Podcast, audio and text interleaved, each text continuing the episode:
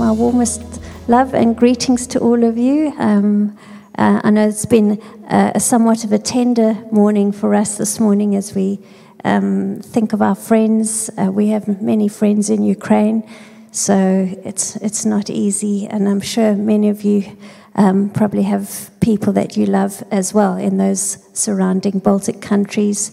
And so we, we trust God. Uh, I felt uh, this morning, you know, sometimes fear can uh, overwhelm us and we can feel like there is no hope.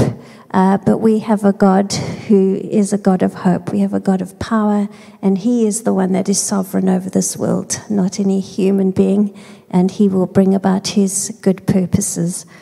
Um, so it's it's really encouraging that actually the series that we're doing called Living Hope um, is uh, about, as Ant has often said when he's preached out of the series, is it's speaking into a context where people were under incredibly difficult times, and uh, in the context of what we've been speaking out uh, into chapter three, we see that specifically Peter's been talking to the Christians who are in the, the diaspora, which was in modern day Turkey. They were spread out through that region. They were um, refugees, persecuted people. And so we almost see the same thing being played out in our world today in many different scenarios, but especially at this time in, in Ukraine as well. So this is a letter that would have been written into that kind of context. Um, we know that um, he was writing to, to people who were still bound up in slavery, that had become Christians, but were under the um, oppression of harsh masters. And la- last few weeks, we also looked at some of the women who had come to faith, but they were still married to men who would, or husbands that no longer didn't believe in Jesus. And so they had very difficult, challenging ways of learning how to live out their married lives in those contexts. And so this morning, we come to our next a section um, in 1 Peter 3, which is from verses 8 to 12. And um, I'd like to read that to you, and we're going to unpack that a bit. So um, I'm sure those words will come up for you. And it starts off with these wonderful words. Have we got that coming up?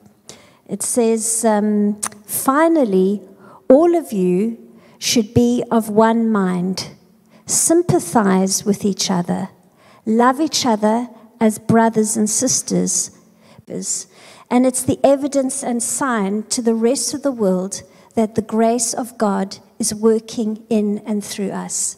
And I think that's such a wonderful thing that as he's speaking to the church at large in that diaspora, so God is this, this morning, he's able to say, This is a message for every one of us. It doesn't matter what our situation, doesn't matter where we find us. Finally, all of you, this is something I want to speak into your hearts this morning. So, what Peter then begins to do is he begins to unpack what and disorderly manner are always in great danger of being defeated.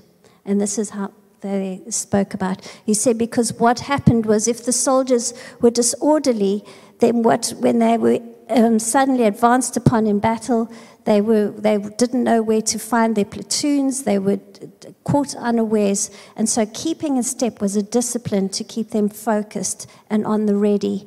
And so, there's this this thing that Peter is saying be in one accord. Let's keep in step. Let's march together. Let's not all just be going this way and that, everyone about their own thing. Let us say, What, God, what is your heart? What is your vision? What is your purpose for this time? And let us keep our hearts in step with that. You see, because soldiers, uh, they submit their own preferences or agendas to the commands of their officer. And so, too, for as members of Christ's body, we are called to submit our lives in obedience to God's word and to the voice of His Holy Spirit. And I believe that as each of us do this, as we in the morning, as you read His word and as you hear the voice of His Spirit and you obey those things that He's showing you, as we each keep in step with Jesus, we keep in step with each other. Uh, thank you, Sean. we keep in step with each other. Together, we find the mind of Christ as we listen to his spirit. Now, I, I want to tell you a little story Um, maybe you, as a child, grew up with uh, Aesop's fables. Um, that was something I really enjoyed as a child. And I, I, remembered as I was preparing a story which I looked up, which is called The Three Bullocks and the Lion. Does anyone remember? No, that's Aesop's fable. Um, but I'm going to just tell you the story this morning. A lion had been watching three bullocks feeding in an open field. He had tried to attack them several times, but they had kept together and helped each other drive him off. The lion had little hope of eating them, for he was no match for three strong bullocks with their sharp horns and hooves. But he could not keep away from that field, for it is hard to resist watching a good meal, even when there's little chance of having it. Then one day, the bullocks had a quarrel. And when the hungry lion came to look at them and lick his chops, as he was accustomed to do, he found them in separate corners of the field, as far away from one another as they could get. It was now an easy matter for the lion to attack them one at a time, and this he proceeded to do with the greatest satisfaction and relish. And the moral of the story is unity is strength. Ah. So, this is one of Aesop's fables.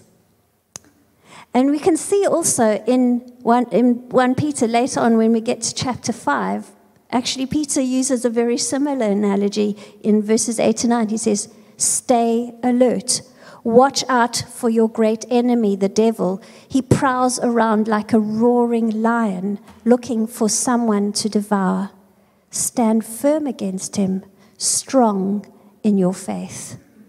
And so I want to, I want to uh, appeal to us as a, as a church family that we put aside those things which take us away from Christ, which take our hearts away from our devotion to Him and that we actually come and we focus on Him. And as we do that, He draws us into unity together and we find His heart together.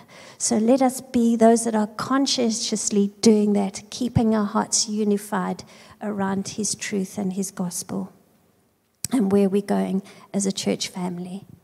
Then the second thing that Peter says to the church, this is how we to work out submission, all of us together, so the first thing is that we keep of one mind. But the second thing he says is sympathize with each other.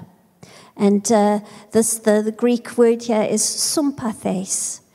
And uh, this means, in, in the Greek, it means to have fellow feeling and mutual commiserations. It's, it's that kind of thing where you think, I really see what other people are going through, I understand.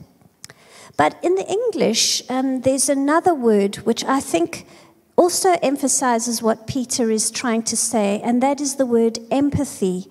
Um, so there's sympathy and there's empathy, and they are slightly different. But I think that when Peter is imploring us to show sympathy, I think he's also including this essence of empathy in that. So, what is the difference? Sympathy uh, refers to an understanding of compassion for the hardship of others. And this is something we might be feeling right now in terms of what the people in Ukraine are going through. We, we might just feel incredible sympathy for them. But empathy is something that takes that another step further, it goes a little bit deeper. And that refers to the capacity of someone to experience other people's feelings um, as if it was their own. It's almost as though we put ourselves in their shoes. So this morning, when I was making my bed and getting ready to come to church, I had this moment where I thought of my friends, Vladimir and his wife, that they were not in their bed this morning. They were not making their bed. I don't know where they are. That is a different way of just saying, I know they're going through a hard time. I'm saying, I'm imagining what they must be feeling right now. Empathy takes us to a whole nother level. It shows a deeper sense of caring. And uh, I think some people might be more naturally empathetic, but we can all learn to show empathy, and it's something we can all grow in. Um, I also think, you know, as, as Ed has implored us to come and pray, empathy is what moves us to pray. That sense of saying, actually, if I was in that situation, but for the grace of God, what would I want? I would want my brothers and sisters around the world to be praying and standing with me. It moves us to intercede um, in our day to day life. Um, there's a lady called Laura Click, and she's a writer and speaker, and she, she says this about empathy. When something terrible happens to a friend or a loved one, it can be difficult to know what to say. That's why we often reach for one of these common responses. So we say things like, everything happens for a reason, or this too shall pass. Or have you heard someone say to you when you're going through a particular hard time, just look on the bright side? Or God has a plan in your pain. And all of these statements are true and they're good in theory, but really, do they really help the other person feel much better? Um, instead, sometimes what statements like that can do is it just minimizes the other person's pain and does little to connect with how they are feeling. So, sympathy, that is, that is hard to show sympathy, but sympathy without empathy can leave a person feeling invalidated as if their struggle is just something that needs to be fixed with a platitude. Whereas empathy is putting yourself in their shoes and imagining what they are going through. So, I want to just look at four little things that I think are helpful tools for us to cultivate a culture of empathy in our relationships um, in those people that we might have in our lives that are going through difficult things. And the first thing I want to say that empathy does is it acknowledges their pain. Um, perhaps the best thing that you can do is just to acknowledge how the other person feels. I don't know about you, but I'm a fixer and I just want to fix people's pain. But sometimes that's not what we're called to do. We, we're called just to acknowledge that they are in pain and that they're struggling. And when you connect with someone's pain or struggle, it really does help them feel supported. It shows you understand, or at least you're trying to understand how they might be feeling. Because people who are struggling or in pain, what they really want is just to be heard, um, that they want validation, that what they are going through is a very difficult thing. So maybe this is something that empathy sounds like rather. It's, it says, I'm really sorry that you're going through this right now. Or that must be really, really hard for you. Then the second thing is acknowledging how they feel, but then share how you feel. Sometimes it's actually okay just to say you don't know what to say because maybe you could feel overwhelmed by another person's pain. But the main thing is not to diminish that person's experience uh, by making it all about you. Sometimes we can say, Oh, you know, that's terrible. You should have heard what happened to me the other day. You know, I know we can do that, and sometimes it's meant to be encouraging, but it actually detracts from what that person is going through. And so when, when you're trying to share how you feel, maybe it's saying something like, Wow, I, I don't know what to say to that. I can't imagine what you must be going through. That's okay, that's all you need to say. Or it really makes me feel sad to hear this has happened. So share how you feel.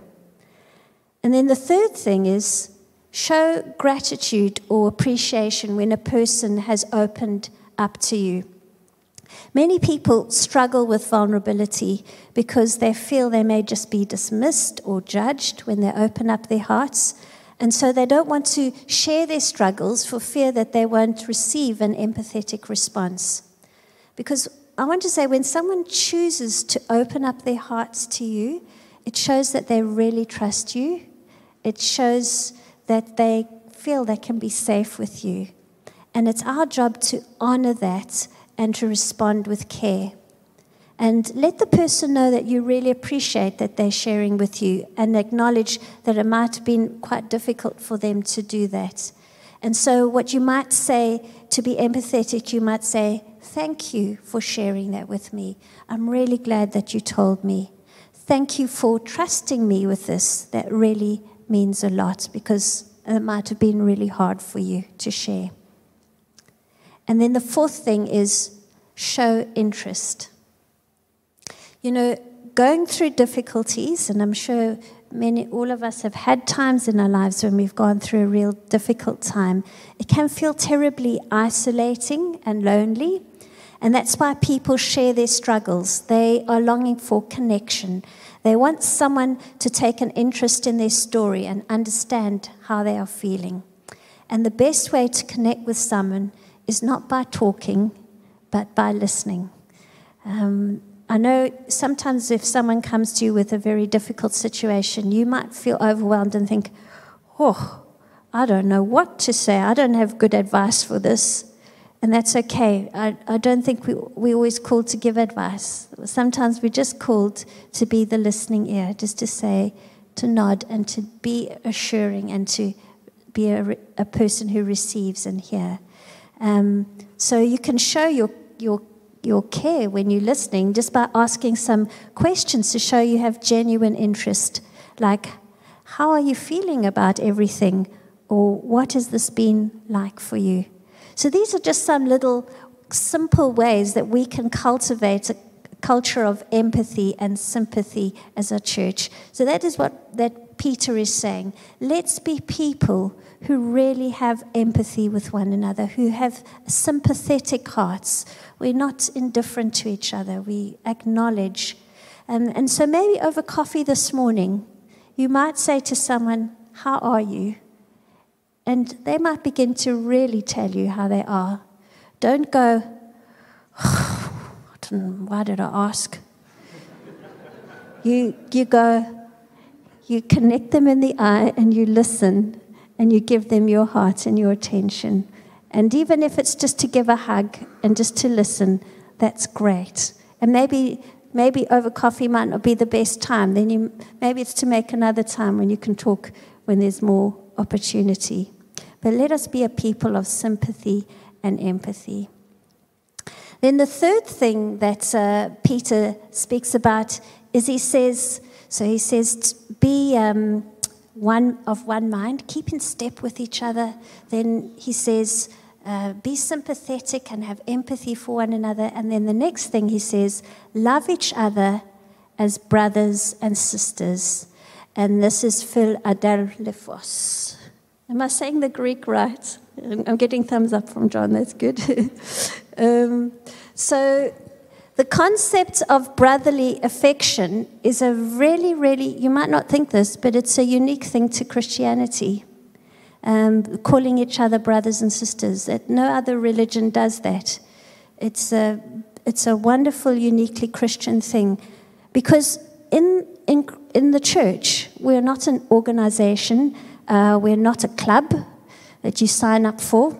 Uh, we're not a, a, union, a trade union, or of the rights and pre- presenting everyone's rights. We are members of the body of Christ, and we are family in a special sense where God is our heavenly Father and we are all brothers and sisters. So have a look around you. You've got some lovely brothers and sisters, and some of you are going, Oh, I didn't know I was part of this family.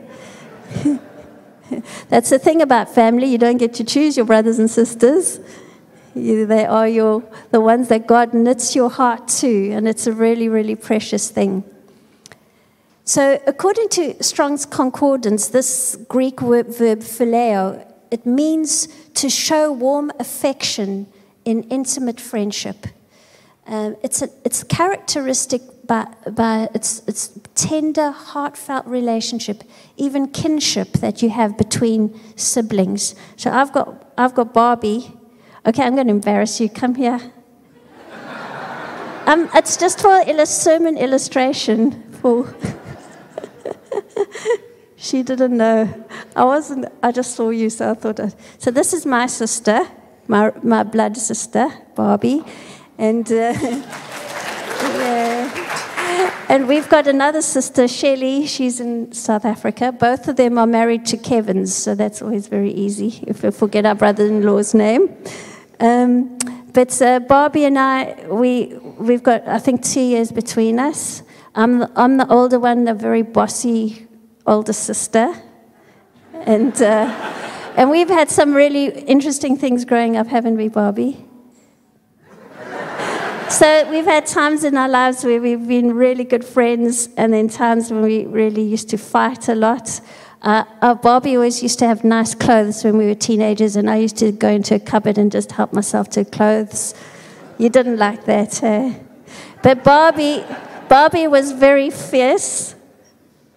Like, do you want to say some things? Listen, I learned to run very fast and hide away. I was a bully. Uh, but, but now, in our, in, our, in our older years, we've, it's been just wonderful to have a, a wonderful friendship as well. So we've gone through years of learning and growing. So I do love you, Barbie, and my other sister.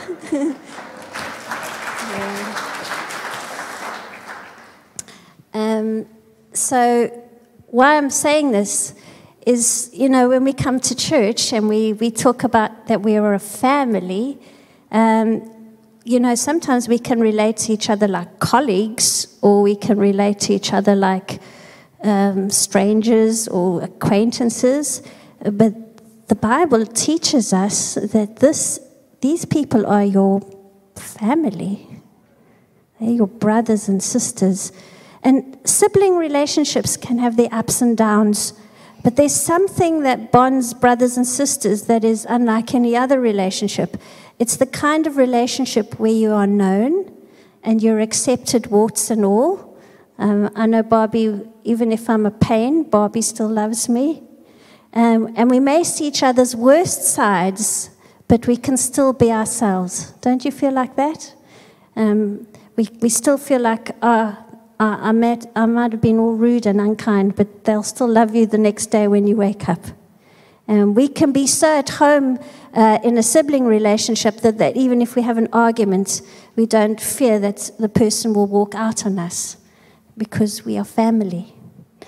Um, and so, this is how Peter encourages us to build relationship with each other in the church family. Sometimes we can bring our dysfunctional experiences of family life into church family life, and we fear that people will treat us badly or that we, we walk away instead of resolving issues because this is how our own families may do things. But Peter is saying that God's family needs to be a safe, covenant keeping community where we can be ourselves, have our blind spots challenged without recrimination, and find wholeness and acceptance. So, when Paul addresses how we are to treat each other in God's family, he also uses similar language, and I, I to share this with you. And he, Paul also speaks about this in 1 Peter 5, verse 1 to 2. And he says, Never speak, to an, never speak harshly to an older man, but appeal to him respectfully as you would your own father. Talk to younger men as to your own brothers. Treat older women as you would your mother and treat younger women with all purity as you would your own sisters. Isn't that beautiful? It changes something when we start to see each other in that light.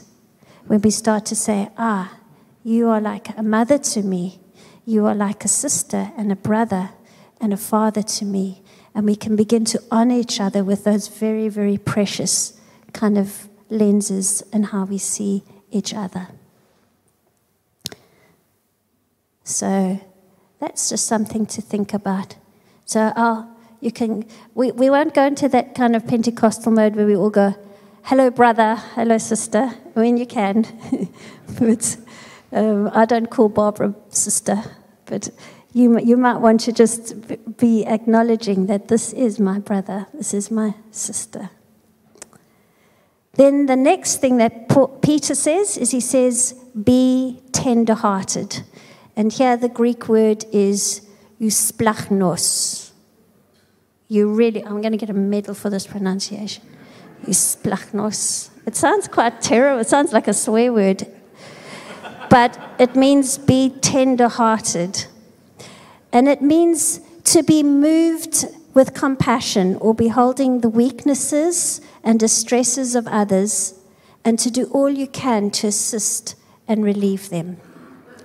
And we read a beautiful little story in the Gospels where Jesus demonstrates tenderheartedness, and it's in Mark 3, verses 1 to 6. And we read this. It says, Jesus went into the synagogue again, and he noticed a man with a deformed hand. And since it was the Sabbath, Jesus' enemies were watching him closely.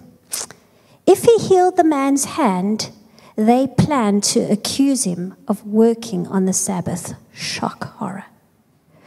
Jesus said to the man with the deformed hand, Come and stand in front of everyone. Then he turned to his critics and he asked, Does the law permit good deeds on the Sabbath, or is it a day for doing evil? Is this a day to save life or destroy it?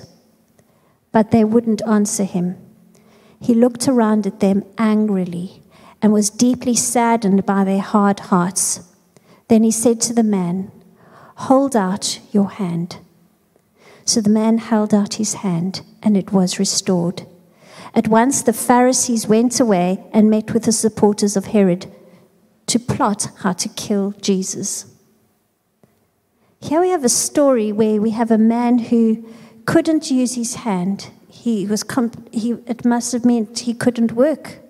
And Jesus feels tender hearted and compassion for this man, and he heals him. But look at these Pharisees. Jesus is angry when he looks at them, and he feels so sad that their hearts were hard. You see, the Pharisees were more concerned with being right and having their lives in neat little boxes of how people should and shouldn't behave.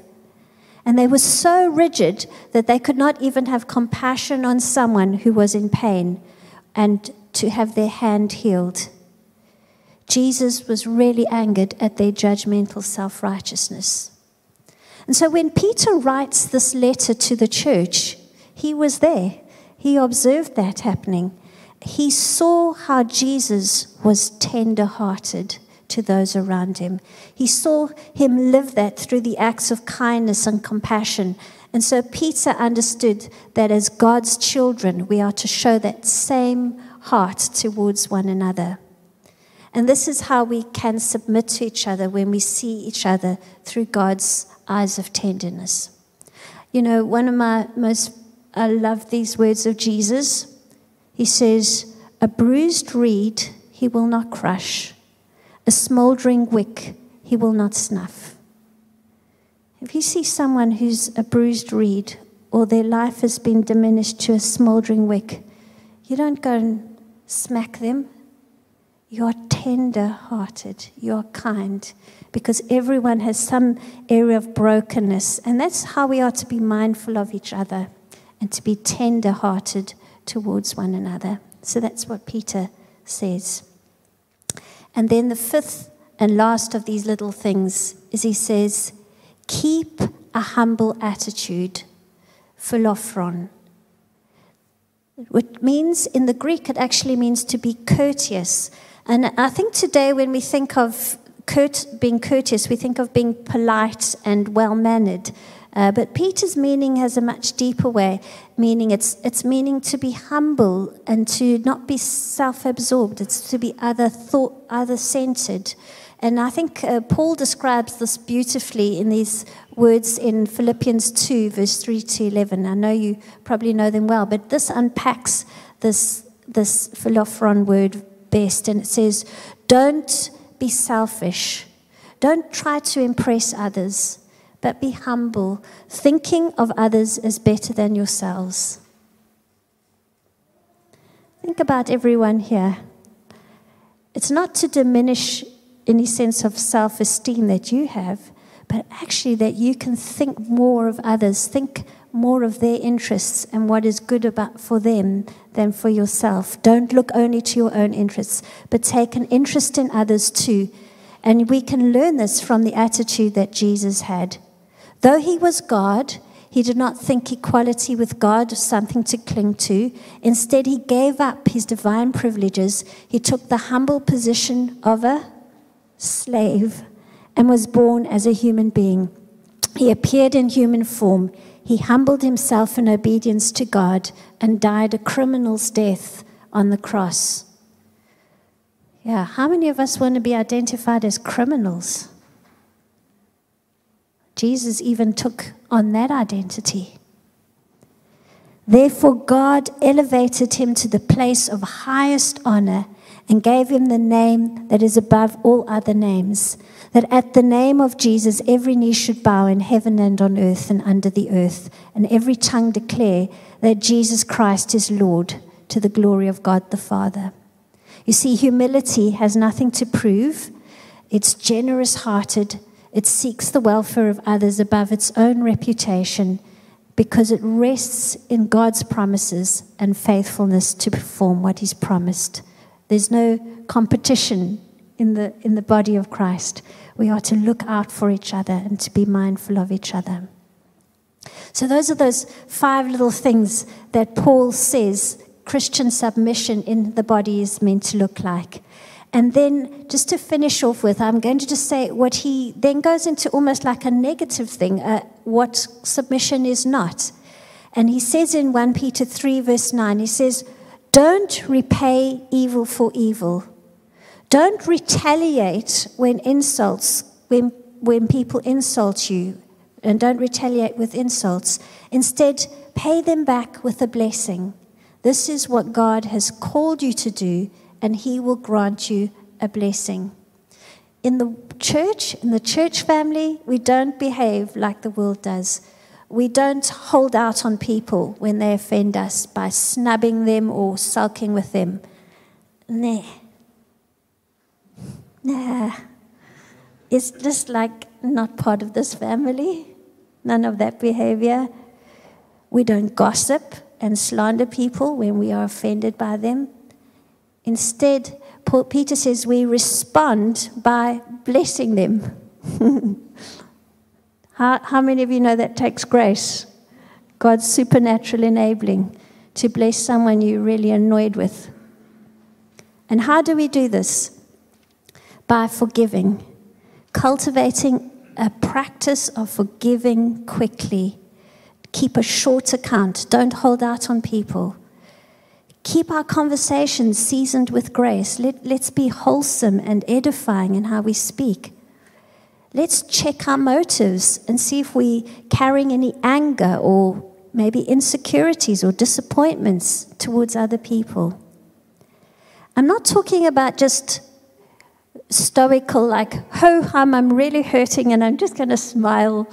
Uh, I'm not speaking about sweeping things under the carpet but rather it's about lovingly working things through if someone has hurt you and and if it's and just to try and find a way to work those things out.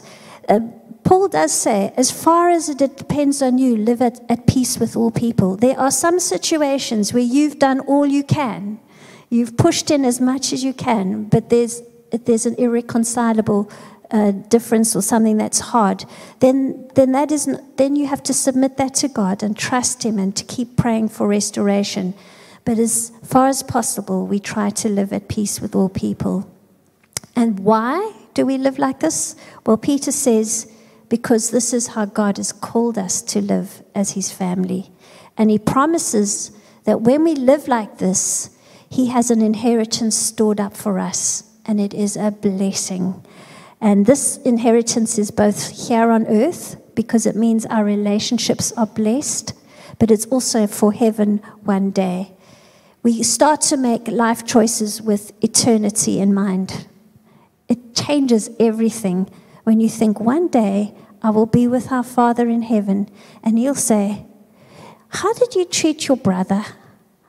It's like dad calling you, Why did you, why did you pull your sister's hair? Why were you a naughty boy or naughty girl? God will say, Why did you, why were you unkind and just ignored your brother or sister? Um, please, I'm not putting any guilt things on anyone. I'm just trying to use an example. But we live with that. We want to hear our father say, You know, well done, mate. Your sister was a real stinky person and you still loved them.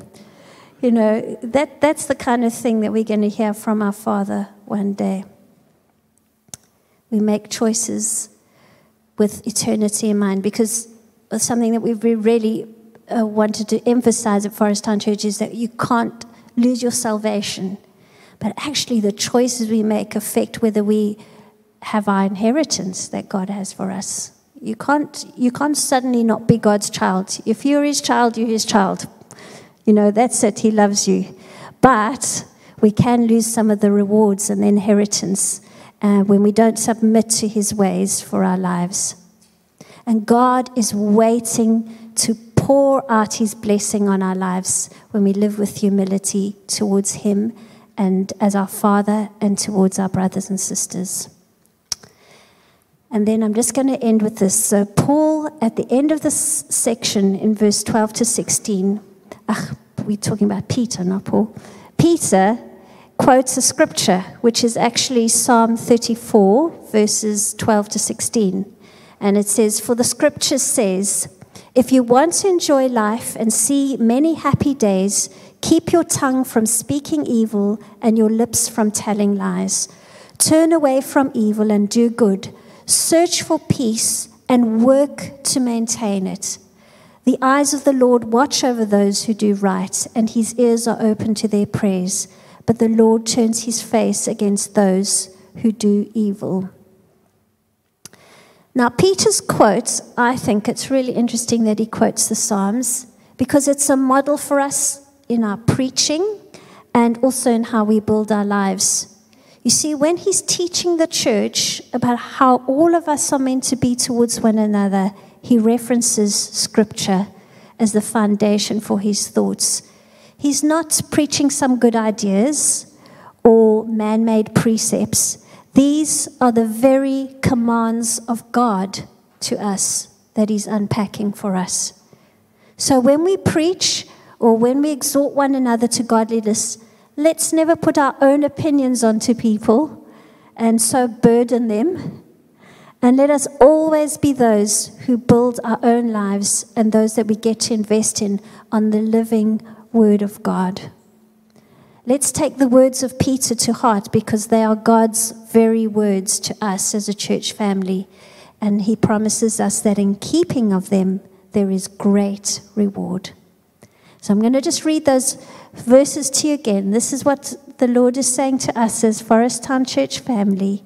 Let's go away this week and let's start to say, Lord, these are quite hard for me, but I know by your grace and by your Holy Spirit, I can begin to be a good part of this family, an edifying part of this family. So finally, all of us should be of one mind. Keep in step sympathize, show empathy towards one another, love each other as brothers and sisters, be tender hearted, and keep a humble attitude. Don't repay evil for evil. Don't retaliate with insults when people insult you. Instead, pay them back with a blessing. That is what God has called us to do and He's going to pour out His blessing on this church as we begin to live like that and continue to live like that because I know you do already. So um, that's what I wanted to share on our next portion. But I want to pray with us all this morning. How many of you need prayer for those things? Just a few, yeah? So let's stand together and I'm going to pray for God's grace for us that we can be family to each other. Thank you, Lord. Thank you, Father. God, we just quieten our hearts before you now. We have inexpressible gratitude that we get to be part of your family. Thank you that we are not orphans. Thank you that we are not aliens but that you've called us to be part of what you are building, your wonderful church. And that your church is a family because you are our Father. And Lord, I want to pray for each of us that you would give us the grace and the love, the tenderheartedness and the sympathy to love one another deeply from the heart and that everyone in this church would see uh, their place in this family as someone who is um, valued and important as they would in any family. And Father, for those of us who may have difficult families of our own, we pray, Father, that you would um, heal those wounds, heal those parts of our lives where we've not had families that have maybe been edifying and strong and encouraging. But Lord, we want to pray that you would help us to find the outworking of that in this wonderful, precious thing called your church, your family. And I pray your blessing would come and be poured out into our lives as we walk in step with you. And we want to thank you for this in Jesus' name. Amen.